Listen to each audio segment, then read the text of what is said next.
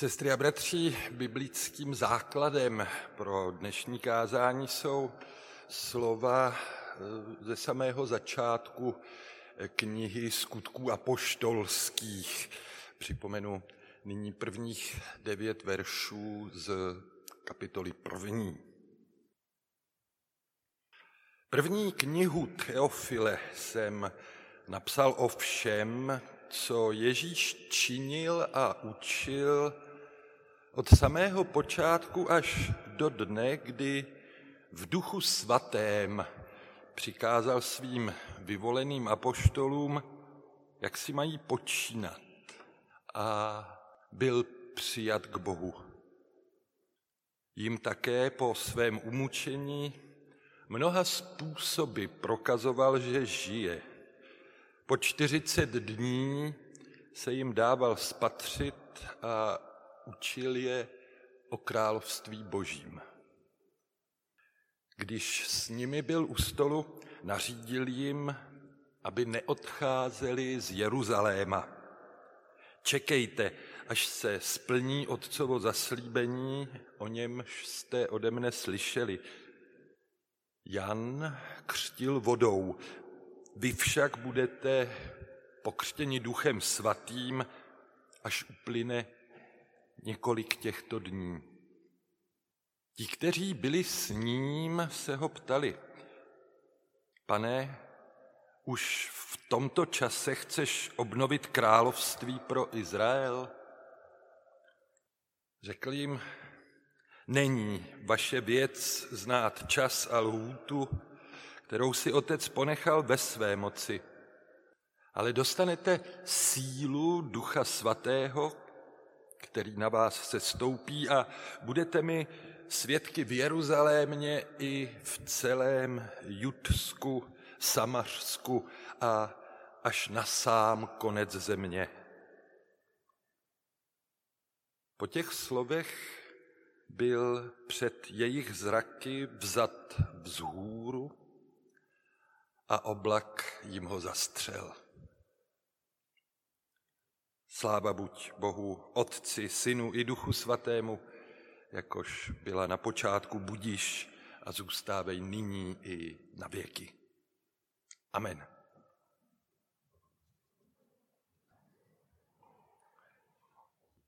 Sestry a bratři, právě tento minulý čtvrtek uplynul ten 40. den od velikonoční neděle, den, kdy si církev od nepaměti připomíná na nebe vstoupení páně. Prvního dne po sobotě vstal Kristus z mrtvých, tak praví velikonoční evangelium v pašíním příběhu. A co se dělo potom, tak to se nám tak trochu ztrácí v mlze. Podle svědectví evangelií se Ježíš sice svým přátelům a příznivcům ukazuje, to ano, ale příliš času s nimi vlastně nestráví. Spíš jenom znenáhla přijde, ukáže se, pak zase někam zmizí. A tak není divu, že Marie Magdalská u prázdného hrobu považuje vzkříšeného za zahradníka. Není divu, že učedníci putující do Emaus Ježíše napřed vůbec nepoznají, vyprávějí mu, co se v Jeruzalémě stalo a teprve až při společné večeři v tom neznámém rozpoznají svého mistra. A poštol Tomáš nevěří svým uším, když mu ostatní apoštolové vyprávějí o setkání s Ježíšem a týž Tomáš nevěří svým očím, když potom živého Ježíše uvidí před sebou. Chce si sáhnout na jeho rány, ale nedojde na to. Zase všechno běží jinak. Zkrátka, tam, kam vchází vzkříšený, věci dostávají nečekaný, jiný, nový spát. Odvíjejí se podle scénáře, který nepíšeme my, lidé, nýbrž podle scénáře, jaký píše Bůh. Knize skutků apoštolských ten biblický vypravěč tohle všechno schrne do stručné výpovědi. Ježíš svým vyvoleným apoštolům také po svém umučení mnoha způsoby prokázal, že žije. Po 40 dní se jim dával spatřit a učil je o království božím. Celé to zvláštní setkávání živého mistra s učedníky trvalo 40 dnů. Doba jaksi přidaná, přidaná navíc. 40-denní doba, v níž bylo učedníkům dopřáno výdat a slýchat Krista tváří tvář i po jeho smrti. Proč ale zrovna 40, 40 dnů? Proč ne 30?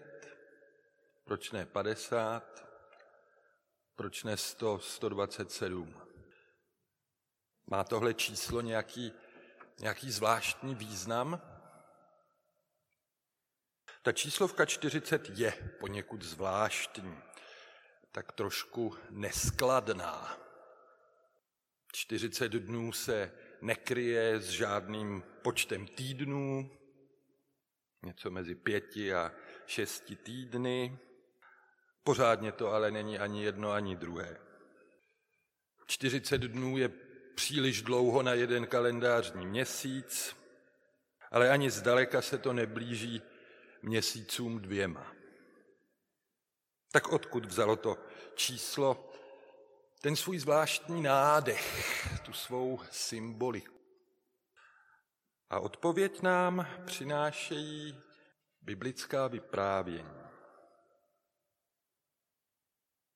Skutky apoštolské totiž nejsou prvním místem, kde se v Bibli čtyřicítka objeví.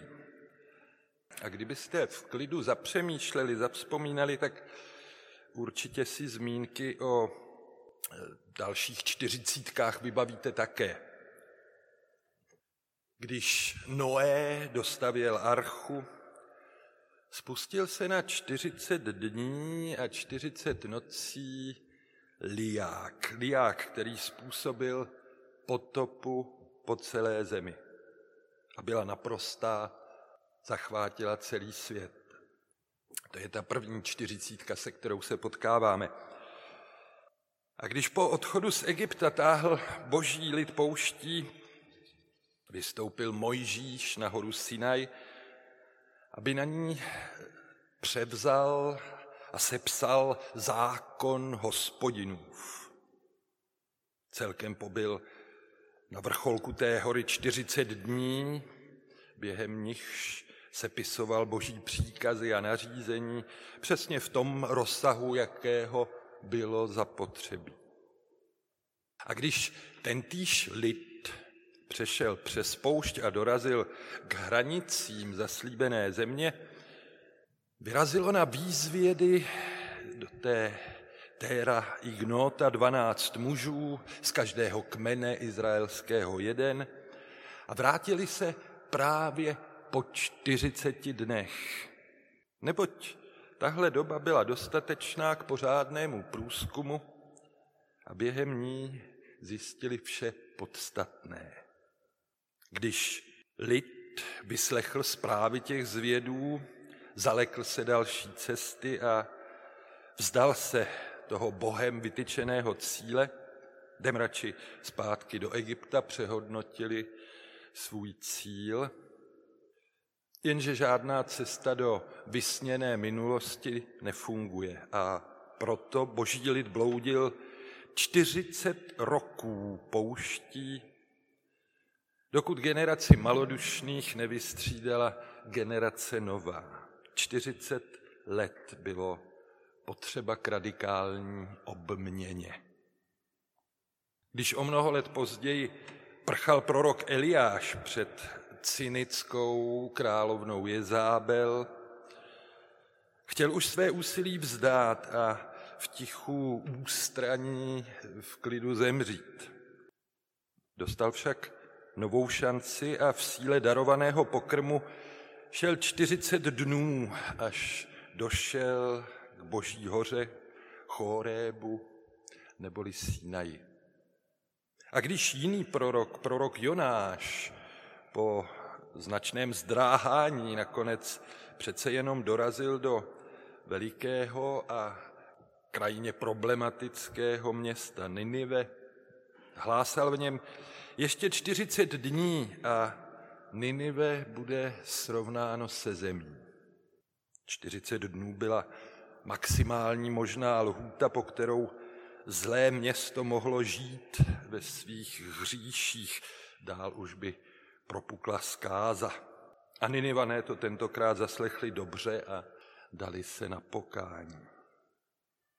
A když se do té chvíle ještě neznámý tesařský synek vypravil z města Nazaretu k řece Jordánu, aby se svým křtem přihlásil ke strategii Božího království, nemohl se pak jen jednoduše vrátit domů. Duch, duch svatý jej vyvedl na 40 dnů do pustiny, tam se postil a čelil pokušení a těch 40 dnů postačilo, aby se prokázala jeho věrnost a odhodlání stát na boží straně. Zhruba takový je výčet těch nejznámějších biblických čtyřicítek. Takže může nás překvapit, proč se vzkříšený setkával se svými apoštoly právě 40 dnů. 40 dnů zkrátka a dobře stačilo. Čtyřicítka je v Bibli prostě taková číselná šifra pro lhůtu, která je završená pro lhůtu, která je dokončená, dotažená do potřebného rozsahu. 40 v Bibli stačí na změnu. Méně by bylo málo, více by bylo mnoho. Proto se různě píše o 40 dnech nebo 40 letech. Je to doba tak akorát. Asi jako je 40 týdnů ta tak akorát na těhotenství. Ježíš svým vyvoleným apoštolům také po svém umučení mnoha způsoby prokázal, že žije. Po 40 dní se jim dával spatřit a učil je o království božím. Co mělo být o božím království vyřčeno, to vyřčeno bylo. A Ježíš se může přestat učedníkům bezprostředně zjevovat. Všechno potřebné slyšeli. Další zjevování by bylo nadbytečné. Těch 40 dnů po velikonocích nám bylo dáno jako hranice plnosti, jako zarážka, za níž zde na zemi už Ježíšova zjevení netřeba hledat tu nebo onde. A ta hranice, ta hranice je přitom náramně důležitá. Lidé totiž touží po náboženských prožitcích, po zjevení. Lidi přitahuje nadpřirozeno, být spojeni se zázračným, s něčím, co není běžně k vidění co nám dodá zdání kontaktu s Bohem, s tím přesažným světem, touha uvidět nevýdané, to je touha obrovská. A živí nejenom hlad po senzacích, ale samozřejmě také hlad duše. Hlad po setkání s čím si mimořádným, co dodá šťávu našim všedním dnům. A je proto zajímavé, že Této přirozené touze člověka, tomuto hladu duši, skutky apoštolské vlastně dávají červenou. Říkají stop. Když se Ježíš zjevoval svým nejbližším pouze 40 dnů, tak dostali na seznámení s božím královstvím času vrchovatě. A možná je příznačné, že času, že času se týká i jejich poslední otázka položená mistrovi zde na zemi. Pane, už v tomto čase chceš obnovit království pro Izrael? Když reformátor Jan Kalvín psal k tomuto oddílu svůj komentář, tak poznamenal, že v téhle otázce učedníků je tolik chyb, kolik je v ní slov.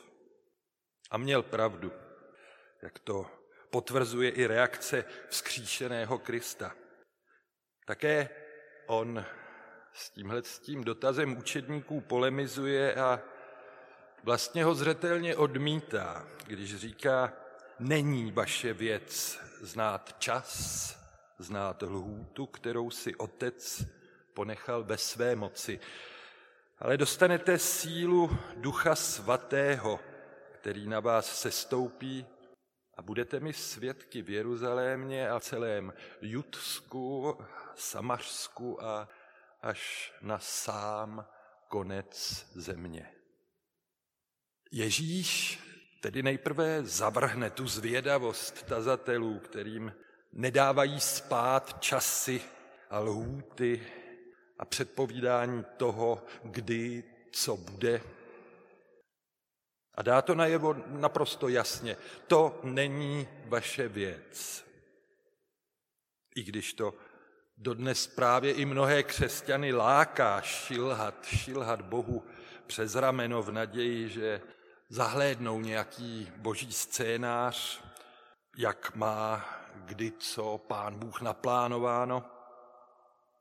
Vzkříšený Ježíš je v tomto radikální. To není vaše věc, to není, to není věc víry, to není věc mého lidu. Tohle je věc boží a i vy o tom nebudete vědět o nic víc než kdokoliv jiný. Vzkříšený Ježíš ovšem neodmítne jenom otázku po čase a lhůtách, on odmítne i to, že by mělo jít jen o obnovu království pro Izrael. Že by se ta obnova měla týkat jen někoho jen nějakého jednotlivého národa, jen nějakého jednotlivého náboženského společenství. A nebo to můžeme vyjádřit i tak, Ježíš neguje představu, že by se v působení církve, skrze níž má Kristovo dílo zde na zemi pokračovat, mělo jednat jen o nějaké omezené a do sebe a na sebe zaměřené společenství. Ne, nic takového.